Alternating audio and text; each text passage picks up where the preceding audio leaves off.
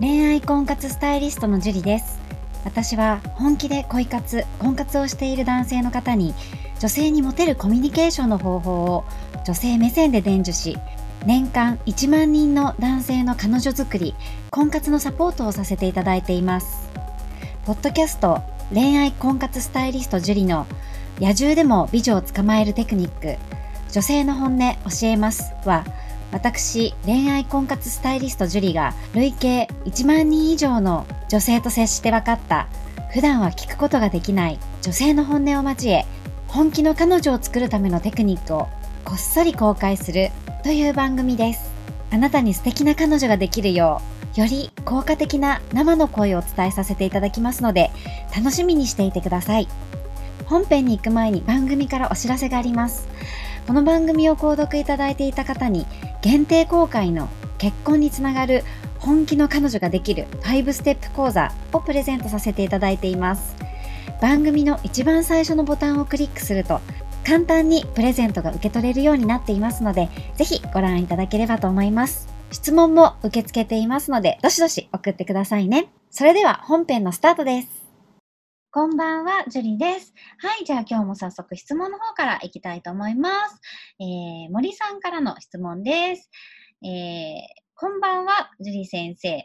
えー、ご質問よろしいでしょうか？質問内容は友達から恋人になるためのステップを教えてほしいです。という質問です。森さん、ありがとうございます。えー、友達から恋人になるためのステップっていうのは、うん、やっぱりね、えー、時間をかけるっていうのは大事になってくると思うんですよね。で、まずその友達の状態だと、相手も友達だと思っている可能性があるので、えー、ちょこちょこね、褒めていく、男として褒めていく、自分を男として見てもらうことが必要になってくると思うんですね。で、結構友達の場合は、どういう人が好きなのかとか、その恋愛沙汰の話、えー、どういう人がな、どれぐらい付き合ってたのかとか、なんで別れたのかとか、そういう話をしてない人って結構多いと思うんですよ。なので、相手の恋愛事情の話をするとこから始め、じゃどういう人がタイプなのっていうとこから始め、その相手を褒めるとこから始め、